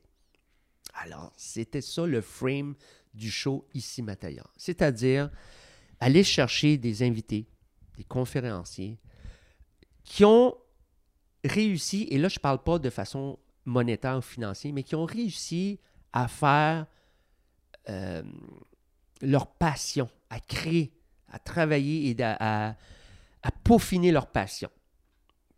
Tel que toi, Martin, d'ailleurs, et les autres invités. Et je ne voulais pas avoir de barrière dans, euh, dans le choix. Alors, on en a eu de toutes sortes. Ouais. C'était, c'était beau. C'était, c'était nice de voir ça. Parce que autant qu'on a eu différentes professions, mais aussi de nationalités, garçons, filles. Alors, pour moi, c'était, c'était un accomplissement. Puis ça revient au point où est-ce que tu disais avant, c'est que quand as cette diversité-là, Mm. le monde peut s'associer plus facilement aussi. Ben oui. Que si jamais tu interviewais juste des docteurs, par exemple. Voilà. Ben oui, c'est vrai. Et sans en, sans en enlever. C'est ça, exactement. c'est un ajout, c'est un, c'est complémentaire. Euh, on a eu la, la présence de différentes euh, personnalités, euh, dont même Cathy Wang, qui est conseillère municipale. C'est Mhm. tout un monde. Mais autant qu'on avait nos chefs cuisiniers, autant qu'on avait nos girls de salon de manicure. Ouais. Je veux dire, c'était vraiment diversifié et c'était ça mon but. Alors, on a créé le Ici Mataya en- l'année passée, à partir du mois de mai-juin, la campagne promotionnelle, la grosse machine, comme tu le sais, en vue de l'événement au mois d'octobre. La beauté dans tout ça, ça a été de créer un événement tous ensemble pour la première fois. Quelque chose qui s'est jamais vu. Mhm. Euh, ça l'a donné une. euh, je dis pas une publicité à nos gens, mais ça l'a donné une voix. Ben, t'as as Ah. littéralement t'as créé une plateforme J'ai créé une plateforme, pour... euh, surtout live, et toute la, la publicité qui a été autour, et aussi, tu as, vu à la dernière minute, les médias généralistes, la télévision généraliste, sont venus nous chercher des Ouais. entrevues à Radio-Canada. Mhm. Euh, mais ça, c'est un, c'est du bonbon, c'est un plus pour nous. C'est icing on the cake. Absolument. Et ça, ça me dit que il y a de l'intérêt et que on va sûrement créer la version 2.0. Et quand je dis la version 2.0, vu que c'était une première fois, ça ne peut qu'être mieux la prochaine fois. Parce que on va être plus optimal, on va être mieux préparé, on va plus comme peaufiner l'événement. Et ça, c'est un de mes projets que je chéris en ce moment, que je voudrais, euh, dans un avenir moyen, là, qu'on puisse le créer à nouveau, le Ici Mataya Show euh, 2. Hein? Ça, ça serait nice. Le deuxième. Le deuxième. Euh, Le deuxième. Fait qu'on parle des futurs projets. Il y a le Ici Metaya numéro 2. Oui. Ça, Oui. ça va être super excitant. Est-ce que dans les, dans les avenirs euh, plus proches, pour les prochains mois, est-ce que tu Mais on est déjà booké pour les mariages et ça, je te dirais que c'est, euh, c'est, c'est- beau de voir ça que de plus en plus la jeune génération se marie. Ouais. Et, et c'est devenu un trending. tu sais. Et c'est, c'est un spectacle, carrément, quand, C'est à cause de toi qu'ils veulent se marier. c'est comme, hey, je voudrais bien booker Metaya. Metaya est comme, Oh oui, il y, y en a un qui est venu me voir, je voulais même pas me marier, rose de toi. Mais euh, non, on continue dans ce sens-là parce que aujourd'hui, ce qui est, ce qui est plaisant, c'est que je n'ai plus besoin de me vendre comme Ouais, à ben l'époque. oui. Tu sais, prends-moi. Euh, les gens me connaissent et s'ils me choisissent, c'est parce que euh, je fit à leurs besoins, à leur, euh, à leur vision. Puis Il y c'est en a d'autres. C'est ça, ça revient à, à ce que tu disais, que maintenant, t'es vraiment Metaya. T'es Oui. t'es pas, pas genre euh, une agl- agglomération de toutes ces autres personnes Absolument. C'est ça que je voulais atteindre, c'est-à-dire avoir mon ADN, ma saveur à moi. Parce qu'il y en a d'autres animateurs qui sont aussi bons les uns que les autres. À chacun euh, sa particularité, à chacun son approche. Mhm. Et si les gens viennent me voir pour demander de mes services, ben c'est parce qu'ils veulent la saveur Mataya. Et c'est ça qui est apprécié. C'est ça l'accomplissement. Ouais. Parce qu'il y en a d'autres choix et ils sont aussi bons les autres. C'est juste parce que chacun a sa particularité et chacun répond aux besoins euh, des gens qui viennent euh, te voir. Et c'est ça la beauté de la chose. Puis c'est ça que le- les personnes ne peuvent pas répliquer non plus. Non. C'est c'est- c'est un des plus gros problèmes que je vois dans le domaine des arts. Tu sais, moi, je suis plus dans la photographie, vidéographie. Toi, tu es dans le côté humour, entertainment. Ouais. Mais euh, puis même, même dans les produits en tant que tels, tu sais, je veux dire, tu crées un produit. Pourquoi est-ce que Apple, OK, même si leurs produits, euh, ils sortent un téléphone, ils vendent ça à 1500 pièces, mais c'est c'est moins bon qu'un Samsung. mais les personnes, les personnes qui sont vendues Apple, ils vont quand même acheter le Apple. Ils ont réussi, euh, c'est un tour de force, c'est la marque, C'est ça, c'est le brand. c'est le branding. Et dans toute chose qu'on fait, l'important, c'est le branding. Par la suite, ça devient des adeptes qui vont te suivre. C'est parce que c'est des gens qui apprécient ton travail. Tu peux pas toujours plaire à tout le monde, ça c'est c'est catégorique. Mais au moins, ceux qui te suivent, garde ce focus-là sur ces gens-là.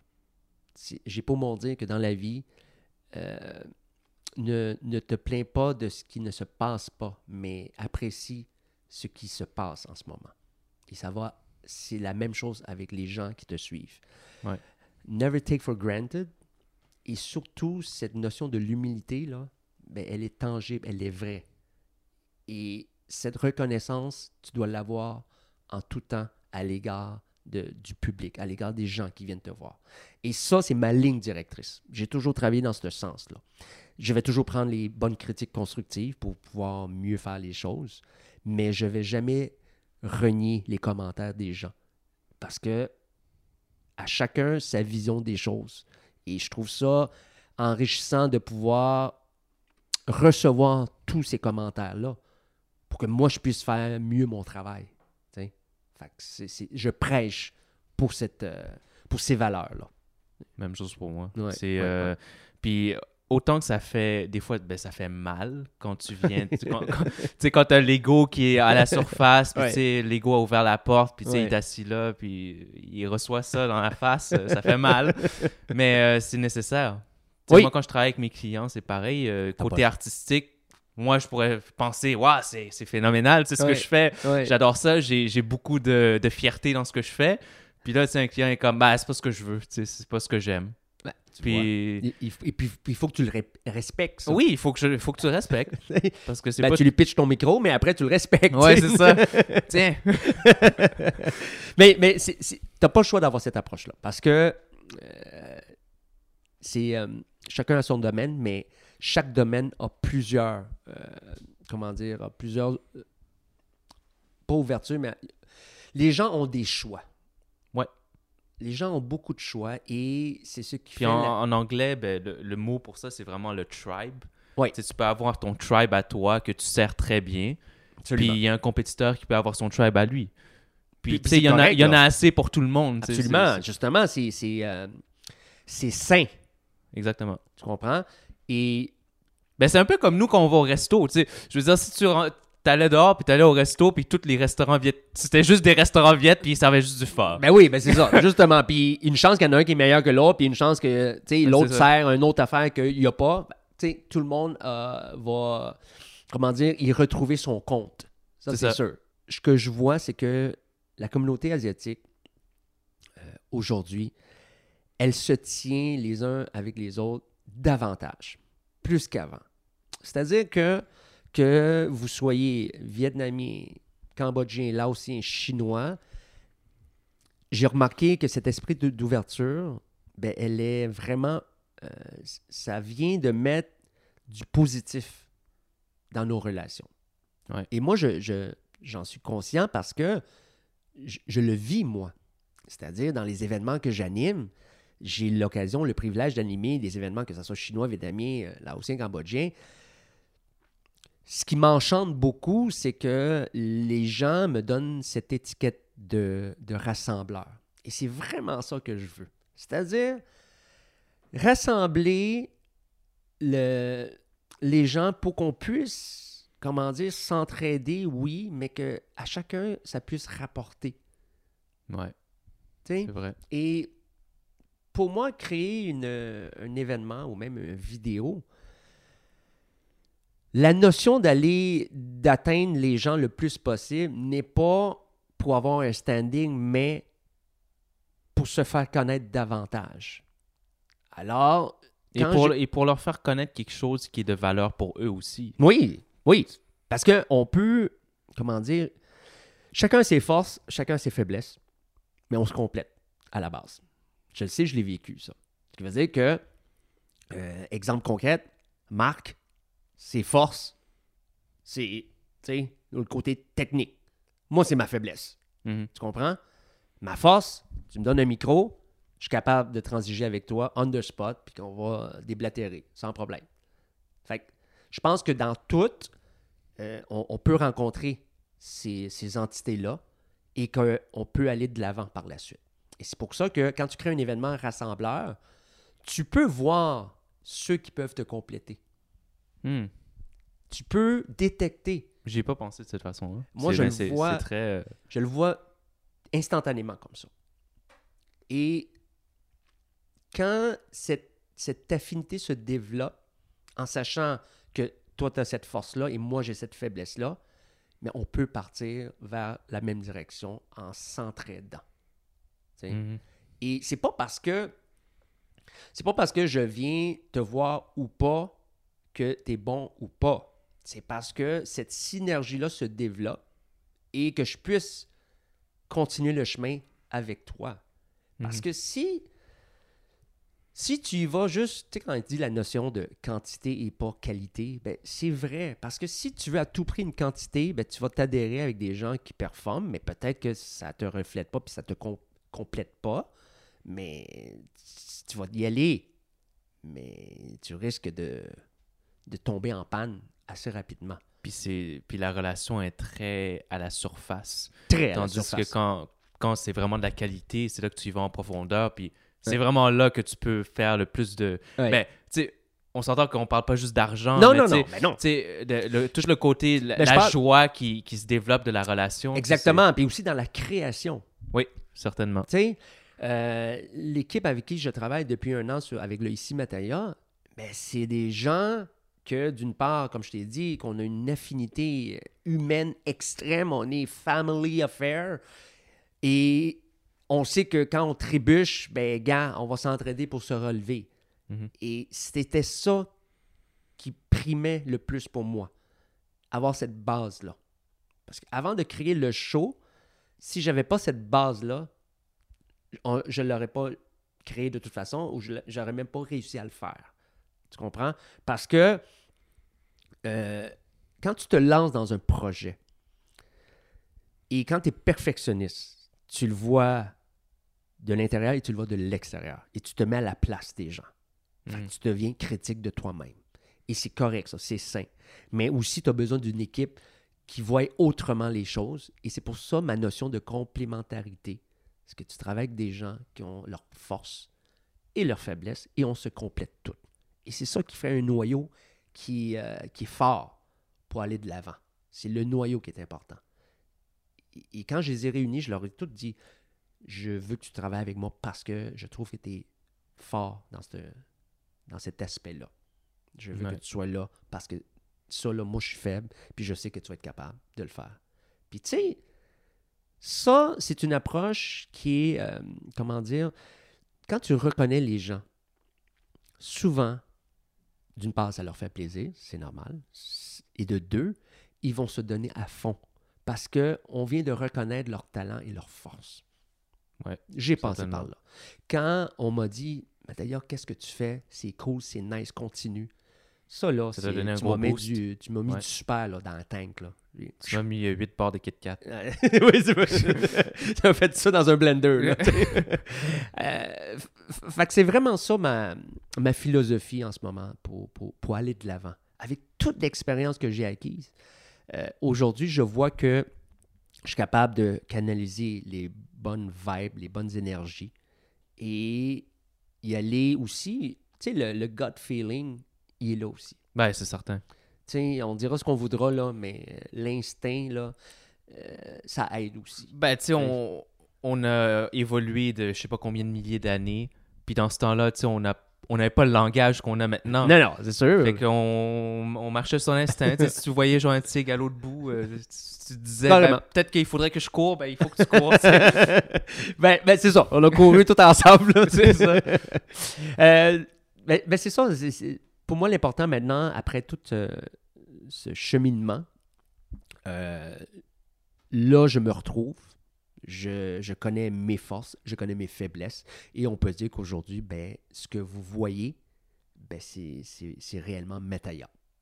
C'est lui. Dans son approche, dans, son, dans ses agissements, dans ses. euh, C'est fou. Puis, puis pour moi, c'est c'est pas une, une question de rajouter plus de choses à ce que t'es, mais c'est vraiment d'enlever toute cette, euh, ben, si je pourrais dire, cette pelure Oui, que tu as oui, autour oui. de Oh, toi. oui, absolument. que quand tu as grandi, tu as, développé, mais c'était juste pour plaire à tout le monde. Puis c'est vraiment. C'est normal, hein, by the way. C'est Ouais, ben c'est oui. un- c'est une réaction humaine. Ouais. là. OK? C'est de le reconnaître après un certain temps. Il faut que tu reconnaisses qu'un un jour que tu es un oignon. Il faut que tu enlèves les Ouais. pleurs d'oignon. là. Ben, c'est ça. J'en ai enlevé là, là, les couches. Là. Moi, j'ai toujours cru que. Tu sais, on m'a toujours dit que j'étais une banane. mais- Ouais, toi, dans ton cas, une grosse banane. Écoute, là. Mais euh, moi, j'étais un, j'étais un oignon. Là, aujourd'hui, on a tout enlevé. Je suis rendu un- une gousse d'ail. juste une gousse d'ail. là. Mais Taya, ça fait déjà une heure et demie qu'on parle. Déjà! Déjà, c'est comme ça qu'on connaît un bon animateur. Il est capable de nous parler pendant un certain, pendant vraiment longtemps, puis on s'en rend même pas compte. Écoute, Euh, moi, moi, pour moi, ça a passé vite. Sérieusement, là. oui, c'est ça. Je suis prêt à recommencer. Là, Là, tu voulais dire que, bon, là, c'était le réchauffement, c'est ça? C'était le... Oui, c'est ça. C'était juste un rehearsal. Exactement. Bon, on dépose des micros, on fait 12 push-ups, puis on repart. Ça va rester, ça. me, semble, me semble les gens à la maison disent Hey, il a peut-être raison, je vais y peut-être commencer. raison, euh, tu sais, le 12, là, tu sais, c'est vraiment spécifique. Chérie, il sera pas long, je m'en viens, je finis mes pochats. Tu sais, je suis ça. Avant de closer, il faut, faut aborder ça, mais tu sais, je sais pas, c'est quoi, t'as genre fait comme 10 push-ups, puis un certain show, ça a juste pas bien marché, fait que t'as juste dit comme, peut-être si j'en fais un autre, ça Ben, va. à 10, là, c'est là que j'ai fait, euh, j'ai eu une failure, là, puis là, le- la semaine d'après, je vais en faire deux de plus, là, puis euh, j'ai eu un standing ovation. Fait que, c'était ça. Mais à chacun ses croyances, puis je pense que je, suis- je suis tombé dedans, là. J'ai Non, j'ai cru on, à on a ça. tous, on a tous drôle, nos hein? croyances, genre, qui sont totalement. euh, ils sont basés sur rien du tout, Ouais, elles sont tellement euh, ridicules, très subjectives. Il n'y a pas de logique derrière, mais si ça marche, ça marche. Moi, je viens de, de mettre de l'emphase sur les préjugés qui disent que les Asiatiques sont très superstitieux, là. Mais, gars, je t'ai amené ça à l'expo exponentiel, là. Superstitieux, je te dis, je te jure. Puis c'est pas une Kit Kat dans le spécial à part de ça, hein. C'est pas- Non. Non, le petit, ça c'est correct, le petit format. Parce que le petit format est comme un shooter. Fait que ça donne. Tu sais, tu manges, puis comme.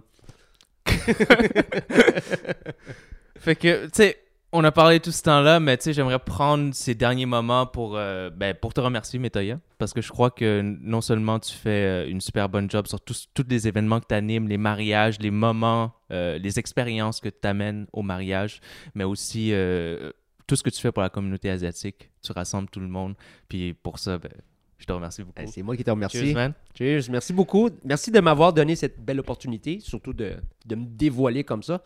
Euh, je pense que je me suis tellement dévoilé que je pense que ma femme, il y a quelques affaires qu'elle savait pas. Là. Maintenant, elle le sait. là. Fait que, euh, elle se demandait pourquoi je faisais des push-ups à chaque fois. là, mais- Check pas ton téléphone, il doit avoir genre 8 textes. Qu'est-ce qui se passe, Metoya? Tu m'avais pas dit ça. Mais écoute, merci beaucoup à toi, Martin. Toi aussi, continue ton bon travail. Je trouve que tu as, une belle façon d'approche. Euh, tu mets les gens à l'aise. Puis moi, aujourd'hui, ça a été euh, du pur plaisir d'être avec toi. Ré- réellement, continue. Puis euh, je pense que c'est en s'encourageant, c'est en se, comment dire, se donner du bon feedback qu'on va encore aller plus loin. Fait que euh, moi, je te remercie, Martin. All right. All right. Cheers. Cheers, man.